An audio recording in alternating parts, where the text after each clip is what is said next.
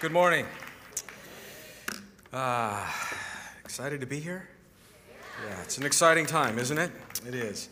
We're going to do a couple things different today. Uh, I'm doing a PowerPoint presentation through my teaching. Pray for me. I'm a rookie at this. But they gave me one of these pointers, and so if anybody boos, I'm going to point at you. So prayerfully it'll go smooth. It'll be great. Um, a lot to get through today, and I just want to take a deep breath and, and say that um, it's, it's, it's a privilege and it's an honor to be able to uh, lead, lead a family, lead a marriage, lead uh, my, my grandkids now uh, at any capacity. And um, I hear, as I'm talking to people, their concerns of what's going on in the world. A lot of people are asking that question. I like last week, Matt Mayer was like, it's not what's going on in the world, it's what's going on in the Word, right? Let's line ourselves up with God's Word. So I count this a, a deep privilege. And um, I, I want to bring some things, and I want some visual aid as well. Um, I think it'll just help. It'll help us like take a deep breath and just go, okay, God is absolutely in control. There's never a time when He's not. Amen? So that's part of it as well.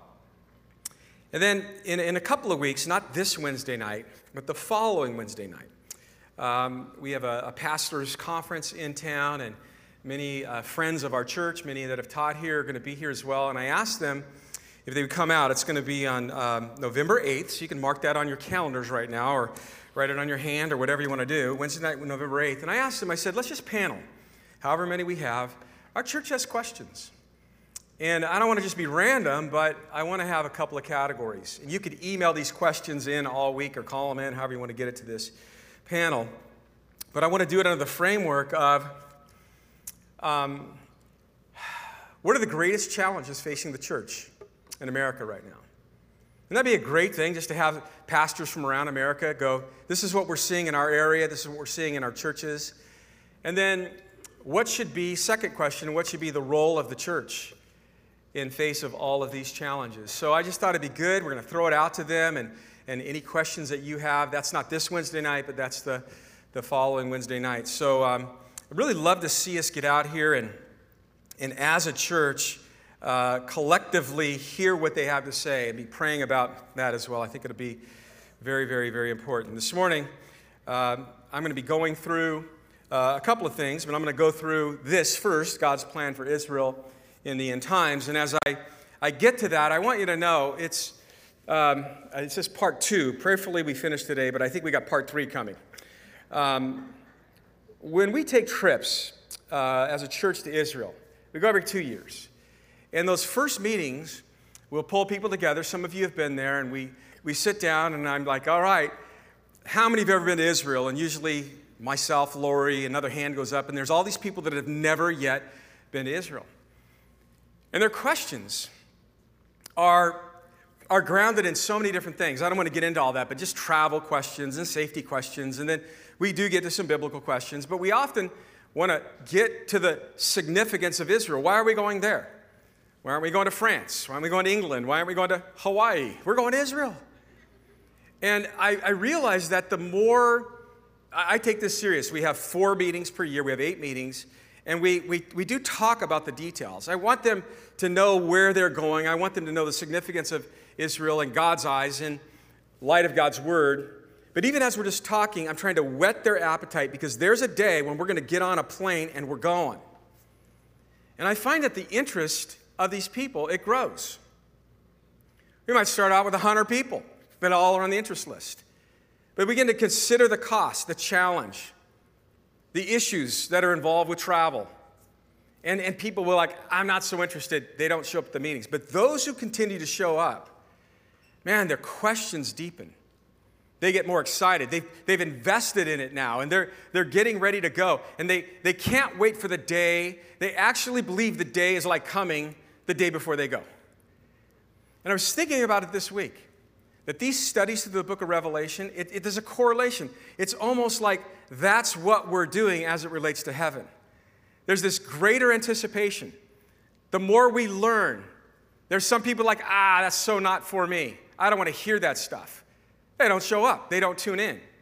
But those that are interested in going to heaven, that are invested, man, They're, they're, they're like bringing notes like never before. I went to shake hands with a lady this morning, just, hey, how you doing? And she, she had a pen, a highlighter, all the lipstick, her dog's leash, everything in one hand. You know, I was like, here.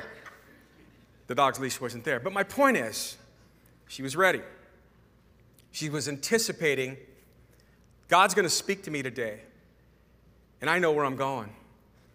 And I pray that as we're here, that, that, that it's the Lord, it's the Spirit of God, and it's the Word of God, and it's the love of God for us, His people, and for the lost that is drawing us together, and that you take this to heart. God has a, an incredible plan for us as His people. And as I closed off last week in part one, just going through what Paul would have said in Romans chapter 11, do you know that there were those in the early church who had written off Israel? You go through chapter 11 and you're like, whoa. Paul was like, God's not done with the nation of Israel. And he gave himself as a converted Jew as a great example. And he walked through and he began to talk about, oh, yeah, there's a blindness in part, but also he's cut back the olive tree as a symbol of Israel. He didn't cut it down, he cut it down to the stump and he grafted in. Raise your hand if you're a non Jew in this room. You're born again. If you're born again, and I know it's complicated, you're saved and you're not a Jew, raise your hand. Look around. Up high, come on. All right, put them down. We are the wild olive branch that's been grafted in. And there's a time that God is working, the grace of God poured out upon the Gentiles. He is not done with the nation of Israel. And that nation has a significance in the eyes of God, in the Word of God. Our, our Savior was born a Jew, lived a Jew, and died a Jew. Our Savior's coming back to that piece of soil called Israel. Amen? Amen? So, this is all very, very important stuff. And what is going on right now, I believe, many Bible scholars, I'm not putting myself up with them, but guys who know the Word of God way more than me are like, man, I think we're right there. Our redemption draws nigh. And that's what's going on in the world, and that's what we see is going on in the Word. And so I want to bring you hope this morning. I want to bring you encouragement this morning. I don't know how far we're going to get. Uh, I'll try and be timing my slides with what I'm saying and all of that. Uh, worked fairly well in the first service. But before we start our, our Bible study on the nation of Israel and the, the plan of God with the nation of Israel in the end times, um, I wanted to, to take a moment and be faithful with a prayer that I said that I would extend to one of our friends. Um, you might know him as Mike Johnson. He was a congressman from Louisiana. Um, this last week, he uh, was elected to become the Speaker of the House. And um, Mike Johnson, right here, that's him being sworn in. That's him. If you didn't watch his first speech to uh, the, the floor there, he carried up a very worn out Bible and he put it on the podium and uh, that would be the Bible he'd be sworn in on. Um, but I bring you this request to pray with me right now based on a, a trip that I had. That's his family there, Kelly and the kids. Um, that's me back in January with Bob Tyler uh, to my right, Jim Stewart to my left. And um, in January, uh, we were invited to go back and be part of a, a National Day of Prayer, uh, a prayer of reconciliation for our nation. It was a big event and we were able to meet with uh, some of the some of our congressmen, some of our senators for a few days. And um, just so you know, I'm not connected. I'm not that guy. I'm not name dropping. None of that. I don't have a name to drop. But uh, but uh, you know, there's guys that go back there and they are the who's who's, and then they sometimes they invite the who's he. So when I go on the who's he, who's that guy? So I was fortunate enough to meet uh, Mike. He's a good friend. He practiced law with Bob Tyler, who teaches here, who'll be out here in the next few weeks. Um, and we spent some time with him.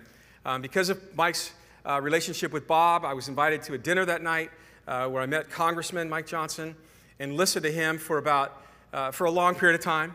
And when I was about halfway through the meal, I looked at him and I says, "You know, I would love for you to come to our church one day and just teach the Word of God because you got a good handle on it, brother." He loves Jesus. He loves his wife. He loves marriage. He's pro-Israel. He's pro-Jesus, man. and uh, and, he, and he's just a good guy. And uh, over the last few weeks, when his name was being floated around, I was texting Bob, and Bob was texting Mike, and he was asking us to pray. Well, that request came a little more intense once he became Speaker of the House. And there are a lot of uh, pro choice people and people who don't love Jesus Christ that have a lot of negative things to say about our good friend Mike Johnson. But I think it would be very important right now for him to know that we gathered on the Sunday following his being sworn in, and we, we went to Jesus on his behalf and we prayed for a brother in Christ who's now Speaker of the House. Let's pray. Lord, we, uh, we thank you for Mike and all that uh, he has been to you. We, we pray for him and Kelly and the, the kids and their safety. We pray, Lord, that um, you, would, you would guard Mike's heart against all the naysayers and those that oppose him and the onslaught of negative things that the opponents of Christ have to say about him. We ask that you give him wisdom to navigate these trying times for our nation. For such a, a hostile environment as Washington, D.C. can be for blood bought, redeemed Christians, salt and light, followers of Jesus. We pray for him, and we pray, man, you would just give him favor with his colleagues on the Hill. We pray that you would use him mightily to advance righteousness in our nation and throughout the world. We pray this for your glory and in the name of your Son, Jesus.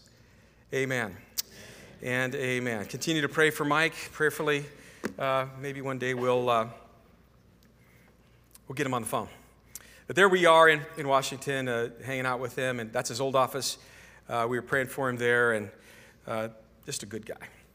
So, God's plan for the nation of Israel. I'm going to, I don't know how far we're going to get. I want to start off with a phone call. You guys have had uh, the pleasure of meeting and listening to Yuval Shaked, who is a Messianic Jew. Him and his wife Ruth have stayed with us. Uh, me and myself, uh, me and myself, that would be two of me. what did I say, Lance? Yeah, what you said was. Lori's like, you only do that at home. Uh, in the mirror. Yuval and myself have paneled up here and uh, really walked through the history, the significance of Israel. Um, he's borne his heart and his soul to us as one that is living there. And so I'm going to call him right now. But um, I spoke with he and his pastor, uh, Meno, this morning, and uh, we've been praying for them, the resources that have been coming in, we've been sending to their cause, to their church. And, um, uh, he, you know, Meno they were, they were dropping off some stuff to some soldiers. They have, they have 31 young people from their church that are uniformed up and on the front lines, and they're going in.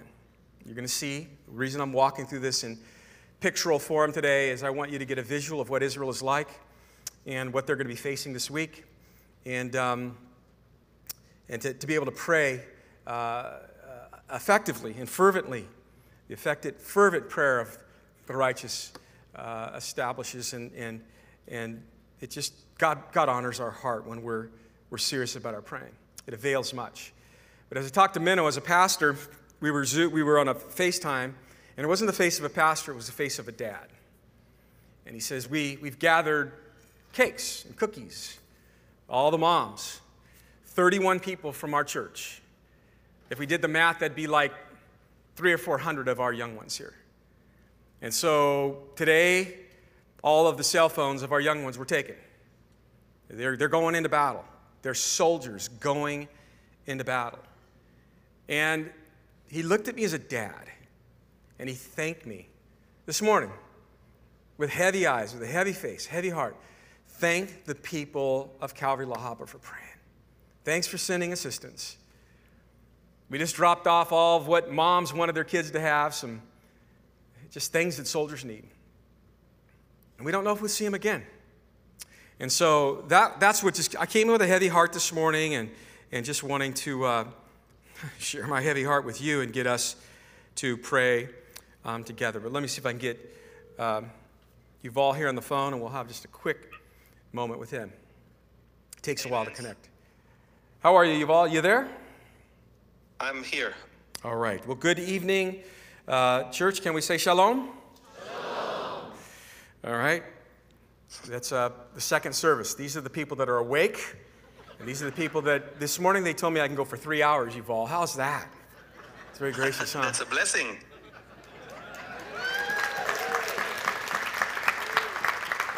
the visitors here are looking at me. They folded their arms and they've just walked out. But um, Yuval just uh, in a couple of minutes, could you share with our, our church family as they're listening here and online um, just, just what's going on and how we can pray? Um, it's it's not it's tough. That's uh, that's how can I put it in one word? Because I uh, well, some of you uh, know me and Ruth. Uh, we live in Jerusalem, and Jerusalem is so far quiet. Um, and when I say quiet, we we we had in the first week sirens over here, and we had to kind of go quick to uh, to our uh, secured room. And for the last two weeks, we didn't have sirens, but the concern is from our neighbors, our local right uh, Arabs that can turn Jerusalem. their face at any moment.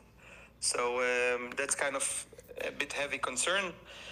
And the situation in the south is that our ground troops are making um, attacks in the northern part of Gaza, and they did last night, and even now uh, we can hear uh, the the planes that going over there. So probably tonight there's going to be more activity, and that brought the northern border northern border to be also on fire at the moment. So. Um, the town where my parents live and my sister uh, was barraged with uh, some rockets, so we are concerned also about them. But uh, praise God, they also have a secured room. So, and my parents are uh, in their 80s, 86 and 81, and they are stubborn, and so they refuse to to leave, and they want to just to stay at home. So we respect them. And my father said that his father never never left the town, and he never left the town at any war. So he's going to stay at home, and he's not afraid from them, which I respect.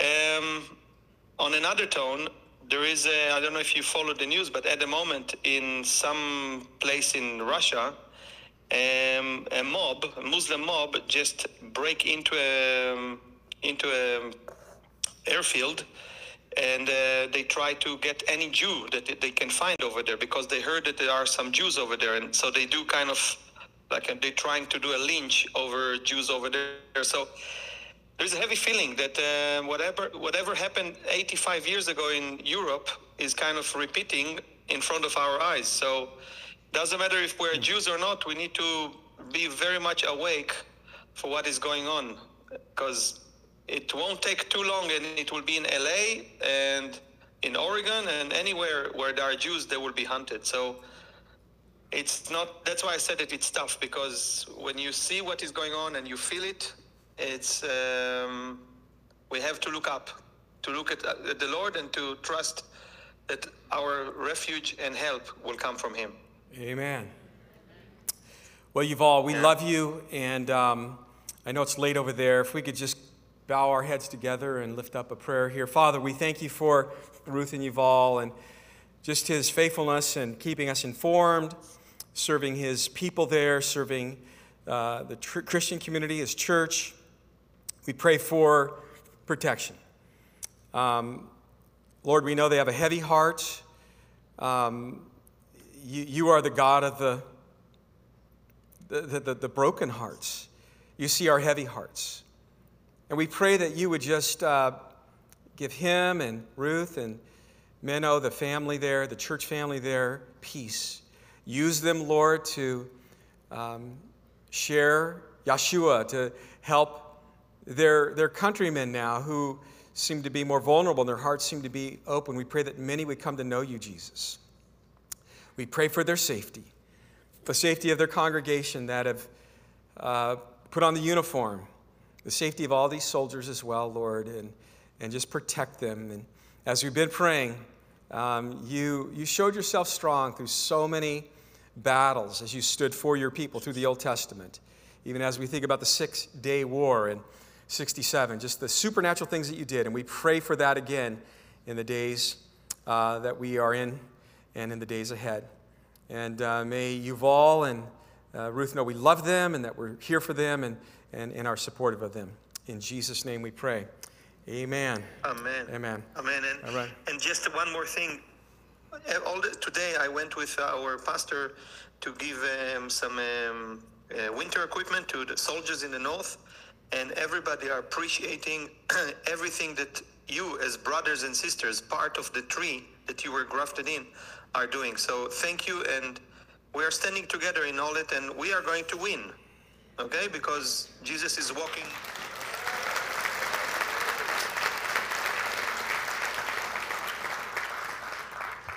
I think they agreed. okay, uh, Yeah. I love you, man. I'll talk to you tomorrow. Sleep tight. I got to go. There's some Yes. people that want me to finish this Bible study. See ya. Okay. Bye bye. Bye bye. Bye. Bye. Yeah. We had Ruth on earlier. Uh, his wife, we called the wrong number. Alan was up here working with me, and she was she didn't know she was like live. She's in her house, hair, you know, whole thing. It was great. And then um, I'm like, oh, uh, get a hold of you. And so we hung up on her too. It was horrible. It was just uh, a bad sequence of events. But um, since October 7th, it's uh, I'm sure on the forefront of your mind. Um, 1,400 Israelis were just slaughtered, um, killed. We went over this a couple of weeks ago. 4,500 plus wounded.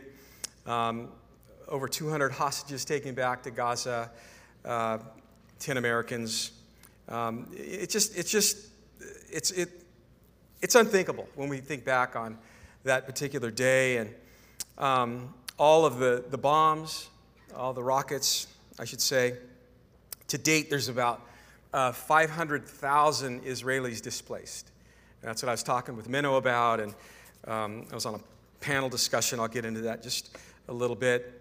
Um, some government official stuff, not, that I was invited to be part of again, but I, I, was curious, like, like uh, are people giving attention to that as well? I think it's very, very uh, important. And we know that uh, Prime Minister Netanyahu called up 300,000 uh, troops, um, and they are mobilized uh, up on the north, as we, we talked about. This is just one map, but I wanted to just talk about Israel a little bit today, talk about the conflict, bring some biblical perspective uh, in part two. But I wanted to give you a visual to understand what we're talking about. So this is uh, the nation of Israel here. I'll, I'll use my little green thing here, but the Gaza Strip is right here in purple, okay? And the West Bank, we'll talk about that a, a little bit as well, is in purple. And then um, up here on the Golan, uh, I mean, uh, excuse me, on the Lebanon, Lebanon border. So Israel is surrounded by uh, Egypt down here in the south. I'll show you another map of that. Uh, Jordan here. The Jordan River runs from uh, right around here, uh, Mount Hermon, all the way through, divides Israel from Jordan. Uh, they have Egypt to the south, Jordan and Syria, uh, and then Lebanon up here to the north. This is the Mediterranean Sea. Um, and so, last uh, two weeks ago, we talked a bit about uh, Gaza and uh, what was going on, you know, in, in Gaza, uh, and just wanted to help you understand what that looks like. The Gaza Strip, as we hone in on that, is just this little piece right here. Um, and, and this map shows what we call Palestine. If you talk to somebody who sees Israel as an occupier, which they are not, we talked about that last week, then they would look at all of Israel and they would call it Palestine. And so today the Palestinians are saying Israel's occupying the land. Since 1948, uh, we're not going to recognize them as a state. They do not deserve to exist. As I talk about this, I want to I want to make a couple of things very clear.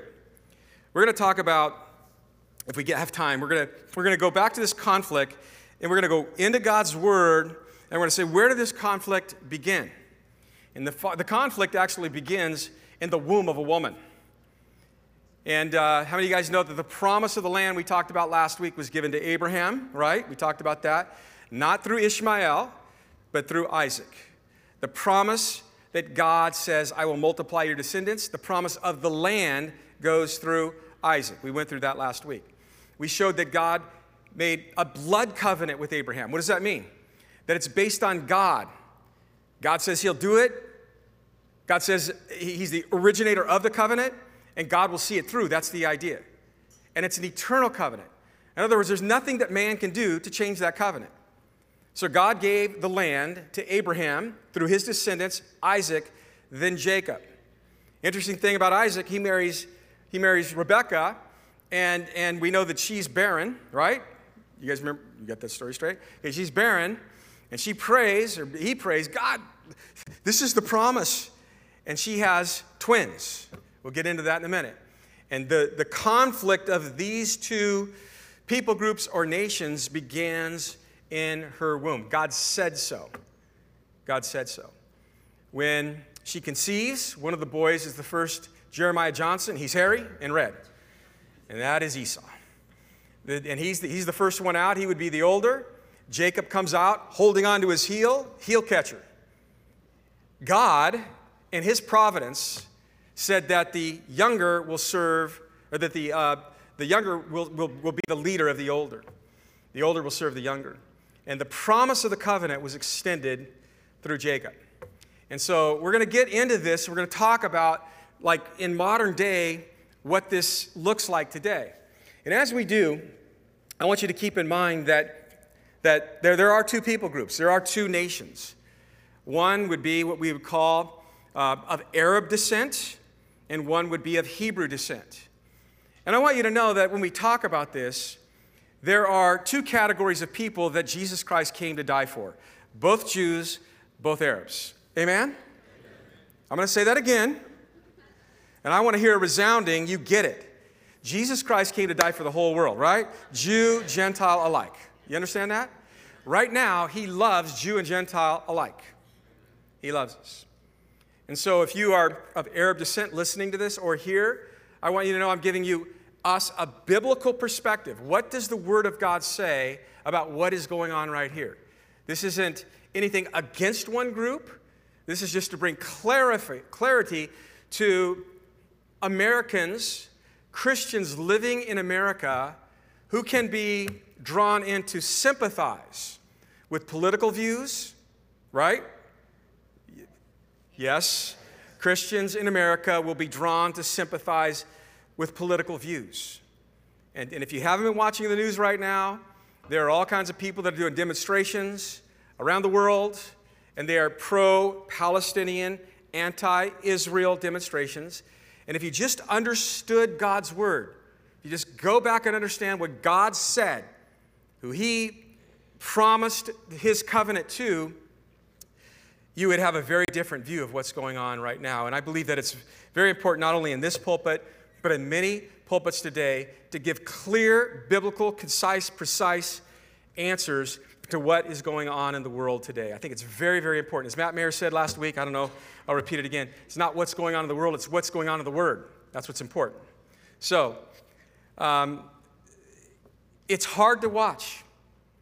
There, there will be Arabs in our generation that are great people, good people, Palestinians that are great people and good people. There will be Arabs that will be saved. There'll be Jews in our lifetime, in, in this generation, that are, that are great people, good people, and will be saved. There'll be some Jews that will not.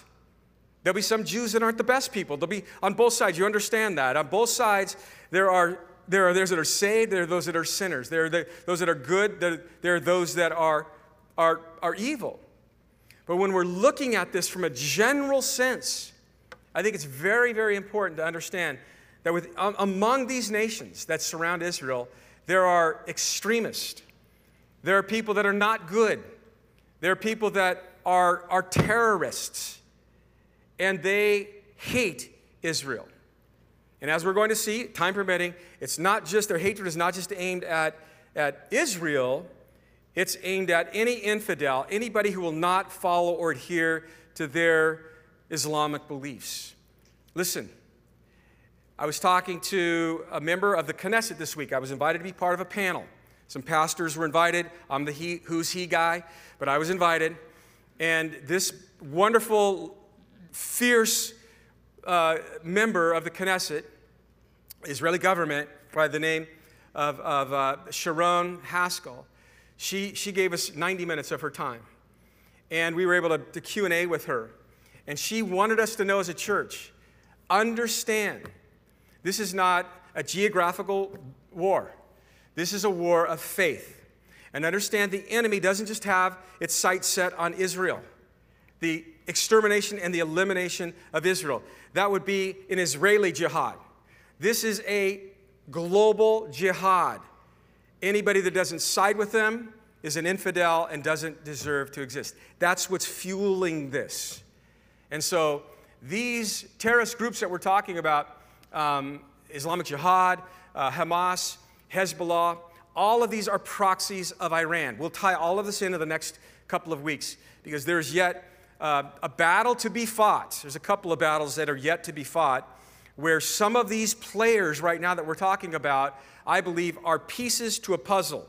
A puzzle that will make up this battle, a battle that we'll get to described in great detail in Ezekiel chapter 38 in chapter 39. It's a battle that is yet to take place. So I just want to go right from there and say this is a biblical overview, a biblical perspective uh, on what has developed and transpired over the years into the, the world stage, what we are seeing right now happening in, in, in Israel. So um, that's, that's important to understand. So if, if you're here and you are of Arab descent, uh, you're Persian, whatever it might be, we love you. Jesus Christ loves you uh, we are trying to give uh, a biblical perspective, again, of what is going on. Um, is that clear? Okay, because I can say it again. Uh, so here we are, a picture of the, the, the, West Bank and the Gaza Strip. If, uh, if you were an Israeli, you would look at the orange and say that's all of that's Israel. You'd recognize the West Bank and the Gaza Strip as being under Palestinian control. And uh, as we look at the, the size of Israel, uh, that's the state of California. If you were to stick Israel on that map, you could do it 18 times. Give you the size uh, of it's just a sliver of land. It's not. It, it is not very big, big. It's 270 miles long, and it's about um, 85 miles wide at its widest point. Um, that is of Israel. Um, it has about uh, 9.3 um, uh, uh, how many people was in that? There was my slide. Anyway, it's, it's, uh, it's, about, it's about the size of LA County in, in the equivalence of, of, of, the size there in LA County. Uh, 9.3 million people. I, got something wrong there. Sorry about that. Um, we have, uh, California has 39 million people, so imagine the size of that, but LA County about 9.8 million people. So, uh, this is, this is where we're at. This is the nation of Israel. And a lot of people, as they, they look at what's, what's it like over there, we see some you know, reporters maybe standing with uh, you know, their, their, their, their, their flak jacket on their helmet and whatnot. It says press on it. And we see behind them, maybe in the dark, some rockets going over and whatnot. But if you were to drive into um, most of Israel, I mean, most of that country, um, it would look very deserty.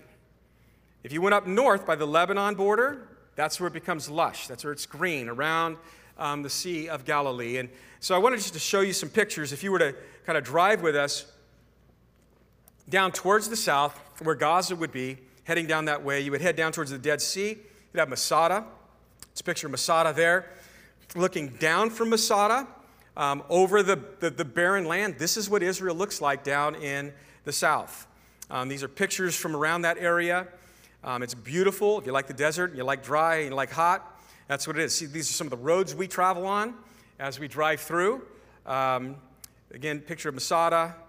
I'm going to move through these kind of quickly because we've got a lot to get through, but just to give you a, a visual of what it looks like in that area. Um, we do kind of, we go to the Dead Sea. That's uh, not quite down by the Egyptian border. Um, the Red Sea is down by the Egyptian border, but um, as we go by the Dead Sea, as we drive by, it looks more like this. This is the Egyptian border.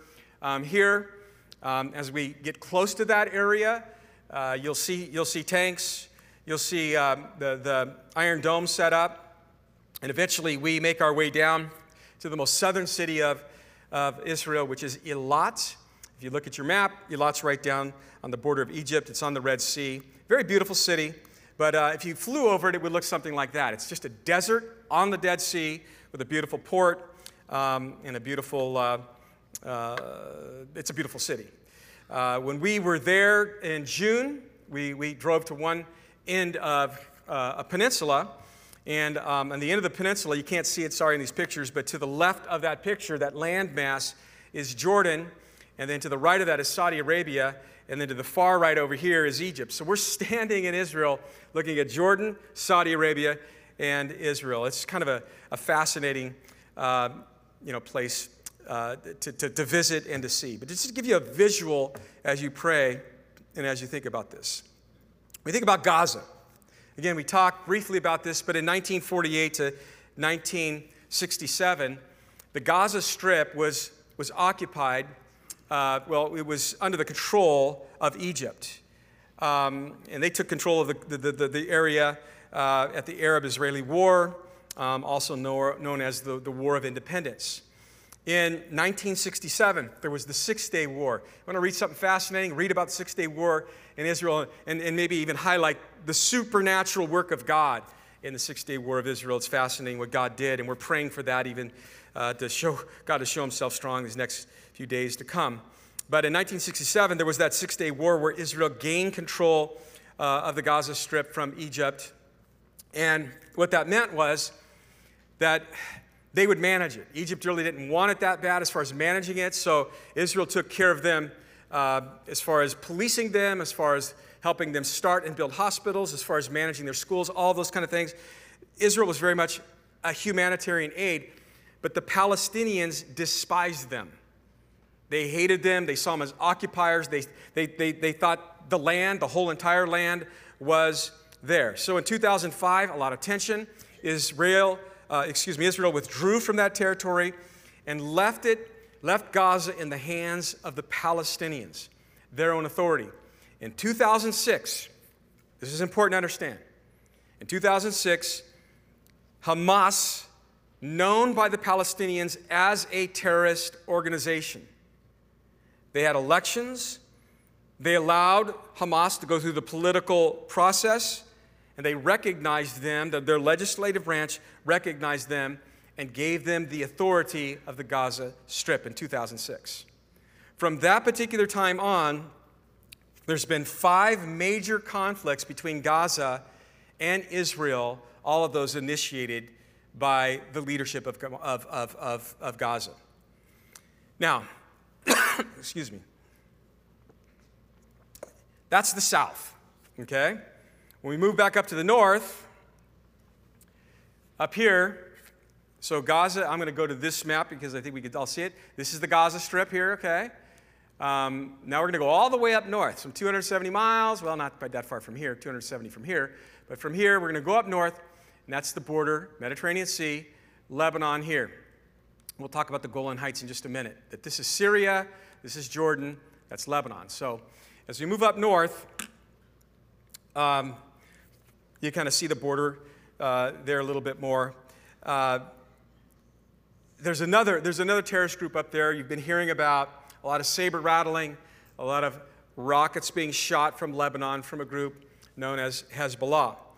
And um, Lebanon is the home to Hezbollah, like Gaza is home to Hamas. And both are Islamic militant groups, they're terrorist groups. Uh, Hamas belongs to the Sunni branch, um, Hezbollah belongs to the Shiite branch. Um, Hamas controls the Palestinian territory of Gaza, and um, Hezbollah is based in Lebanon there. But um, Hezbollah means the party of Allah. It was founded in the 1980s. It's been designated as a terrorist group uh, by multiple countries, including the United States and Israel. Uh, Hezbollah has operations in Africa, in the Americas, also in Asia. It's been blamed for multiple, multiple terrorist attacks on Jewish people all around the world. Um, the group has also been very involved in the Syrian civil war, joining Iran and Russia in the support of Syria a few years ago. Um, and as we said, it's one of the many proxies of Iran. And prayerfully next week, we'll get and talk in detail about Iran. And it's the, the head of the snake and, and how they are, why they are uh, behind all these proxy um, terrorist groups. Um, but both Hezbollah and Hamas, um, they reject Israel's right to exist. And Iran has, has, has long been known to provide support and training and, and weapons to both um, groups. And so um, Israel sees Iran's role in all of this. And um, they are actually more concerned with what is going on in the north. All the focus is on Gaza right now, what's going on in the south. Um, that's where they're trying to deal with the hostage stuff right now. But they're more concerned, really, with the, the military might and the power of Hezbollah up in the north. They have at least 150,000 rockets and missiles, many of them aimed at Israel right now, and many of them are long range. And so, um, as we look at that, I can move through um, some of the pictures as we've been up north. This is up north on the, the border of Israel and uh, Lebanon. Um, and when you get to the border, if you're standing on the border, be it like standing on the top of La Habra Heights looking over the city of industry, there's about a, a four mile buffer zone, a safe zone, where they don't allow, Israel doesn't allow much activity and whatnot. Uh, but as we go there, um, it's, it's, it's, I wouldn't go there today, but it's typically safe. But this is what it looks like as we're looking out. Uh, this is some of our groups who were just there in, in June, um, looking out over Lebanon. Um, this is some of the Hezbollah, uh, just some pictures I've downloaded. I was not there to take these pictures, thank God. But uh, just to kind of give you an idea that they are a very serious force with a lot of rockets like this aimed towards Israel. Um, and uh, it's, it's, it's, it's a pretty serious situation. Prime Minister Benjamin Netanyahu said last Sunday as he visited troops that were stationed near the border of Lebanon, and I quote If Hezbollah decides to enter the war, it will miss the second Lebanon war. It will make the mistake of its life. We will cripple it with a fierce force um, that it can't even imagine, and the consequences for it in the Lebanese uh, would be um, devastating. So, uh, very, very tense times, very serious, very serious times in that area. Um, the West Bank, as we look at this uh, picture here, well, maybe the next picture here. Uh, sorry about that. Well, anyway, I'll get back to the right slides. These are, these are further pictures of, of the Golan Heights. Um, but um, in the West Bank, uh, that's in the middle of, of, of Israel, um, Israel conducted some airstrikes there in the West Bank this week, and um, in Syria as well, going after some ha- Hamas leaders. Uh, there's also been a lot of activity in Iraq another Iran backed proxy group named the Islamic uh, Resistance sent suicide drones to two American military bases um, in Iraq. They were shot down, but there were some, uh, some American soldiers that were injured and whatnot. And we'll, we'll see Iraq as well be a key player in that Ezekiel 38 war. So to see them like coming against Israel um, and not standing down, all of these are pictures, I believe, pieces, I believe, of that Ezekiel 38 puzzle possibly coming um, into place. Um, in just the past three weeks, the U.S. forces in Iraq and Syria have been attacked almost 20 times. So uh, Syria is coming into play, Iraq is coming into play, and um, so is Yemen. Yemen is a, a, an interesting, uh, you know, location. I don't know if I got that here. Let me see if I can get to this is the Golan Heights. Let me, let me just stop here for a minute and um, look at the Golan Heights. The Golan Heights uh, is up north. Let me back up a couple of, uh, let me go, uh, hold on, hold on. Don't yell at me. All right. Uh, there, there you go. So the Golan Heights, this is the Sea of Galilee, the, the blue body of water there. Um, so Capernaum's up here. Uh, we spend a lot of our time touring around the Sea of Galilee. Um, the Golan Heights, we go up to the Golan Heights and we go to the Syrian border somewhere around here, uh, but we also go up to the Lebanese border somewhere around here. Um, the Golan Heights is a, an interesting piece of, of, of Israel. Um, it's been um, recognized. Uh, it became, it's always been part of Israel, but it wasn't recognized by the UN and by a lot of the Arab nations as being part of Israel um, until recently when President Bush was over there. We had the uh, uh, the moving of the embassy, the dedication of the embassy. Then we had, of course, the, uh, the, the, Abraham Accord. And, and, and part of that was recognizing not officializing, was officially part, the Golan Heights officially part of Israel, but it was like the U.S. recognizing that was a big, big deal. Just like recognizing uh, Jerusalem as the capital of Israel by moving the, the um, embassy, embassy, the embassy, thank you, I got a lot on my mind right now, moving the embassy from Tel Aviv to um, Jerusalem. So Golan Heights is a very, very pivotal piece of, of property, and I'll show you why. As we drive up from the Sea of Galilee, up the Golan Heights, we, if you look over your shoulder, we're in a bus, you get pictures like this. It's very lush, it's farmland, it's beautiful.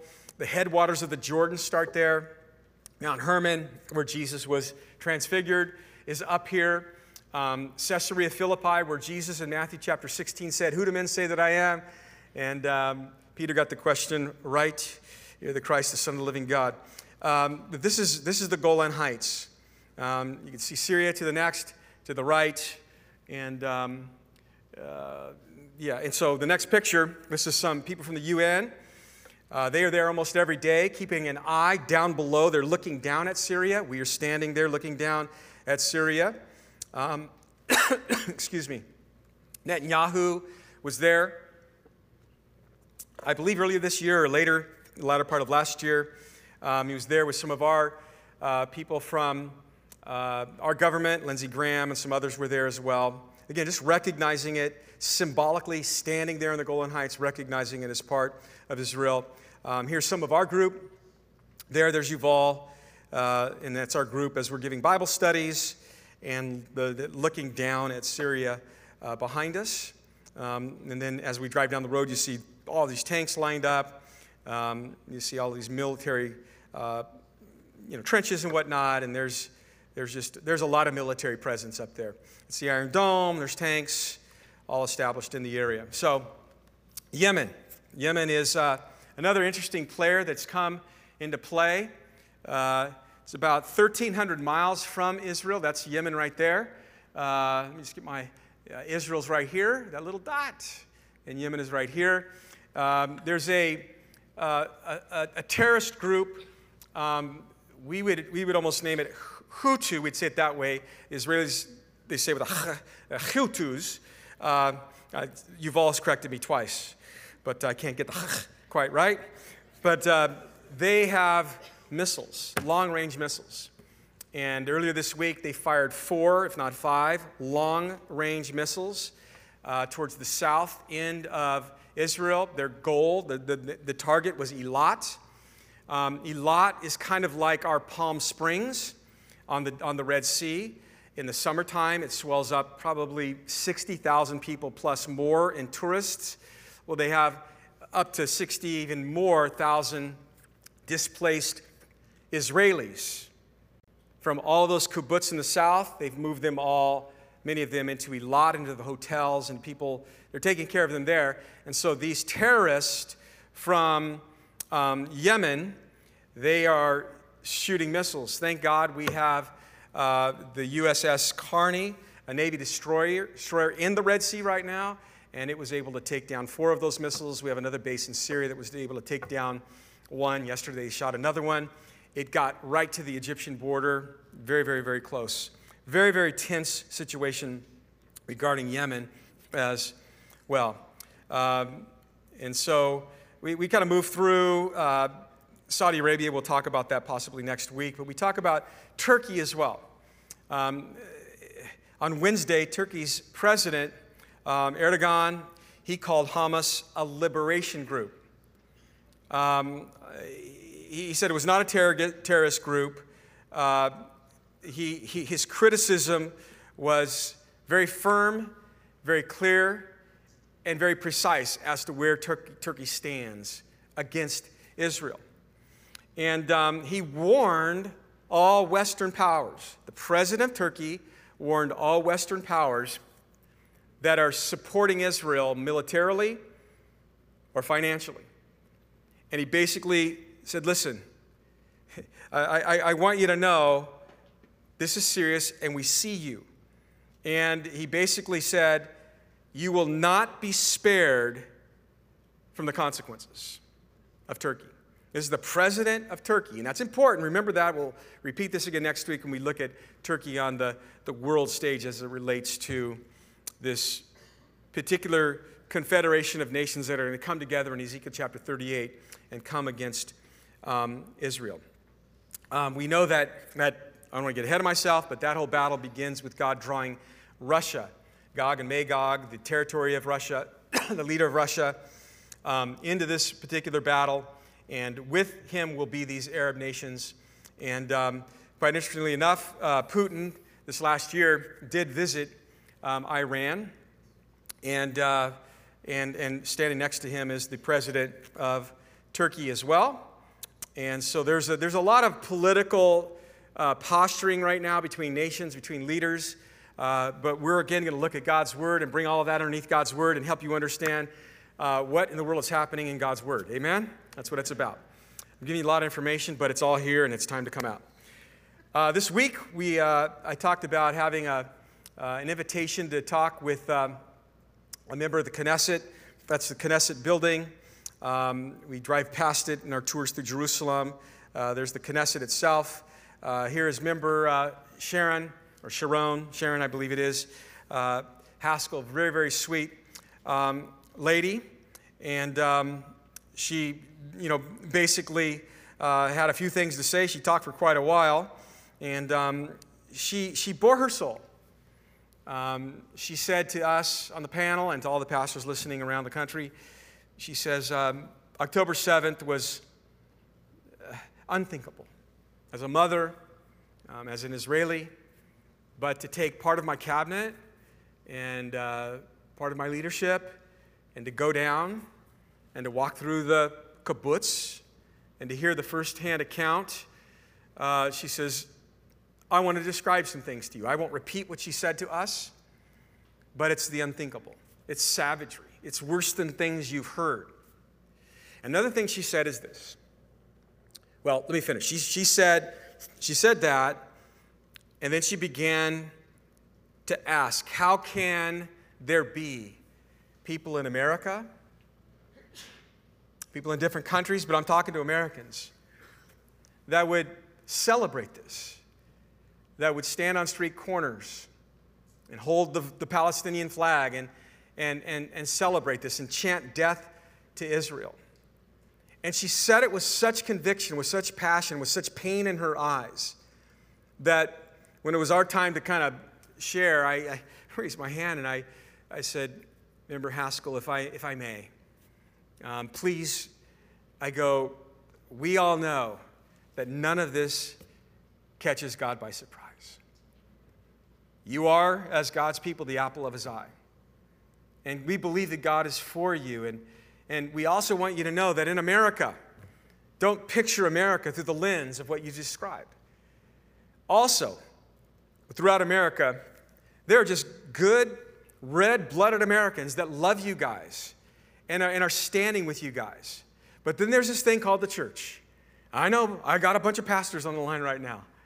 And I go, but many of us, hear me, Calvary La Habra, many of us over the years have unashamedly, regularly opened our Bibles with others carrying their Bibles and opening them with us.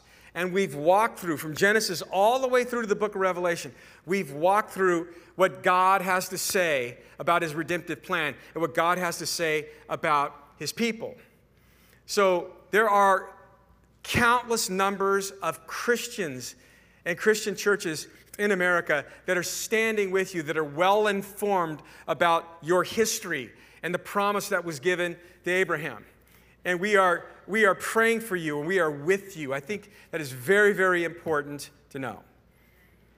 And so, uh, on behalf of our church, on behalf of our church,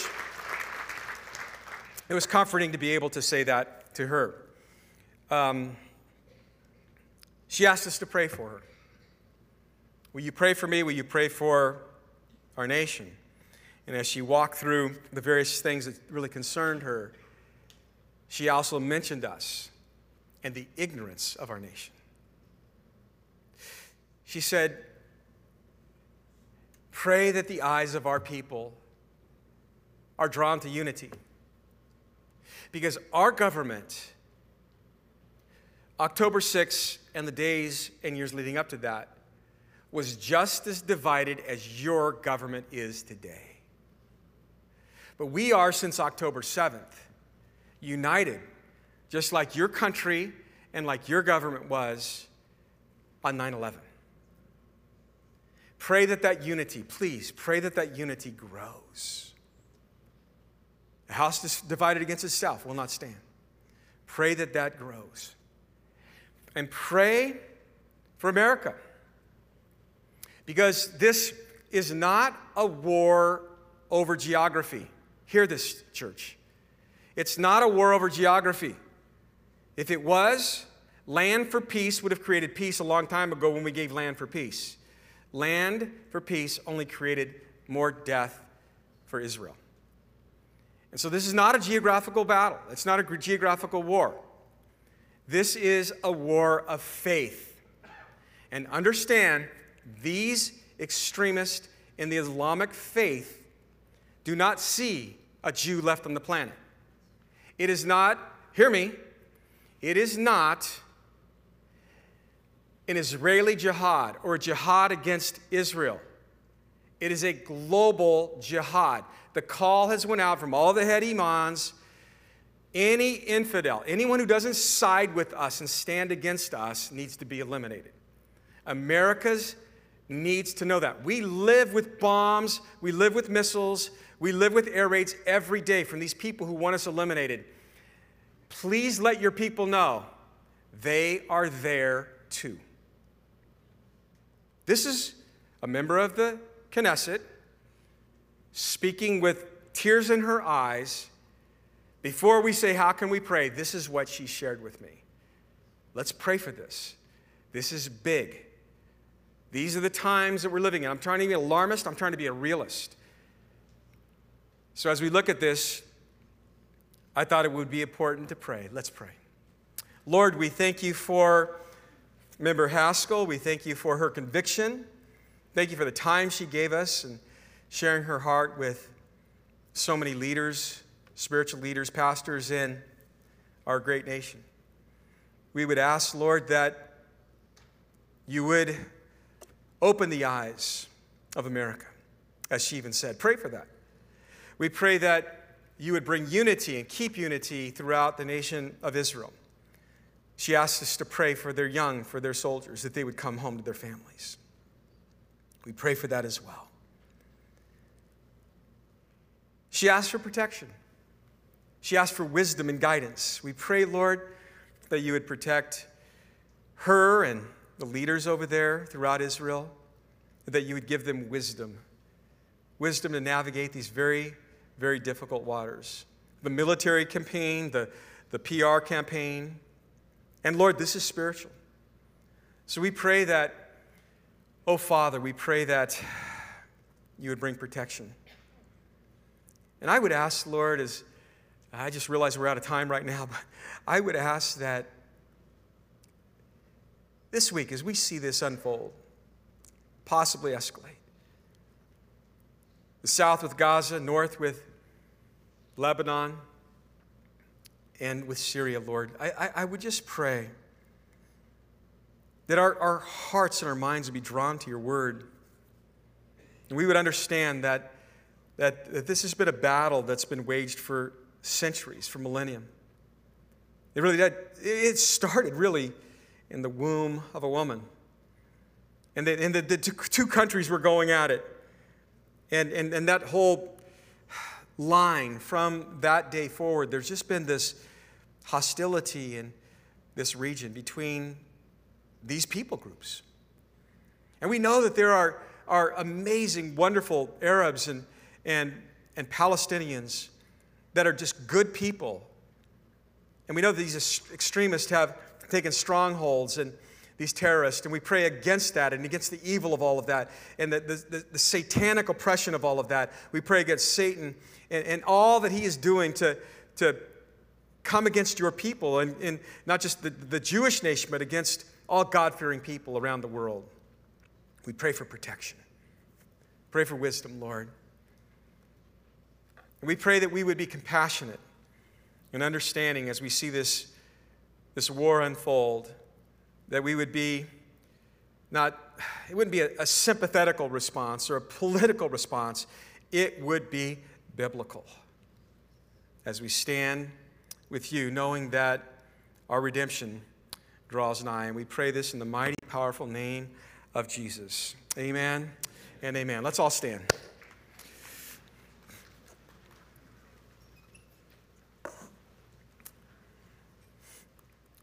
Got a lot to get through here, as you can see. I was this is first study got through all this. I don't know what you guys were thinking, but uh, we'll get here.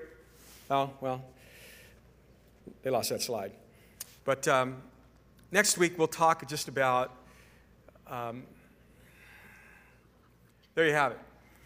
So this is this is what when you talk about the Middle East, you talk about Arab nations specifically.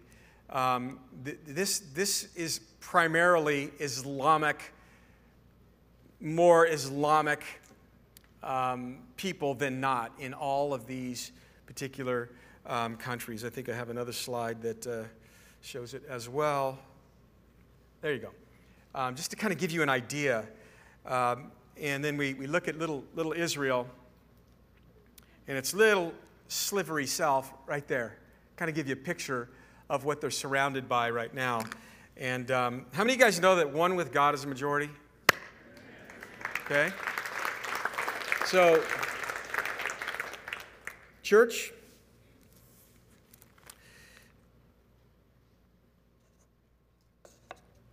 as in the days of Noah, as in the days of Lot, Matthew chapter 24. We hear about wars, we hear about rumors of wars, we hear about pestilence and violence, and we hear about the love of many waxing cold. We think about our Redeemer, our soon coming King, Jesus. I appeal to you who don't know him. Don't leave this place without giving your life to him. He's coming back. It'd be great if he came back and he was your Lord and Savior. Amen? And um, the enemy is not happy when the body of Christ is unified. The enemy is a divider, he's a spoiler, he's a separator. He hates us. And he hates anything that unites us. The Word of God unites us. Okay? The Word of God. We are one. We're blood bought. We're redeemed. We are one family. He's the head. We're many different members. And the enemy's not happy with this. He would love infighting amongst the ranks. He would love to see political views creep in and just divide us and turn us against one another. He'd love that. He'd love our pride and our ego to get in. He'd love us to take our sights and our focus off of the main thing. What is the main thing? Jesus Christ. And He's coming back.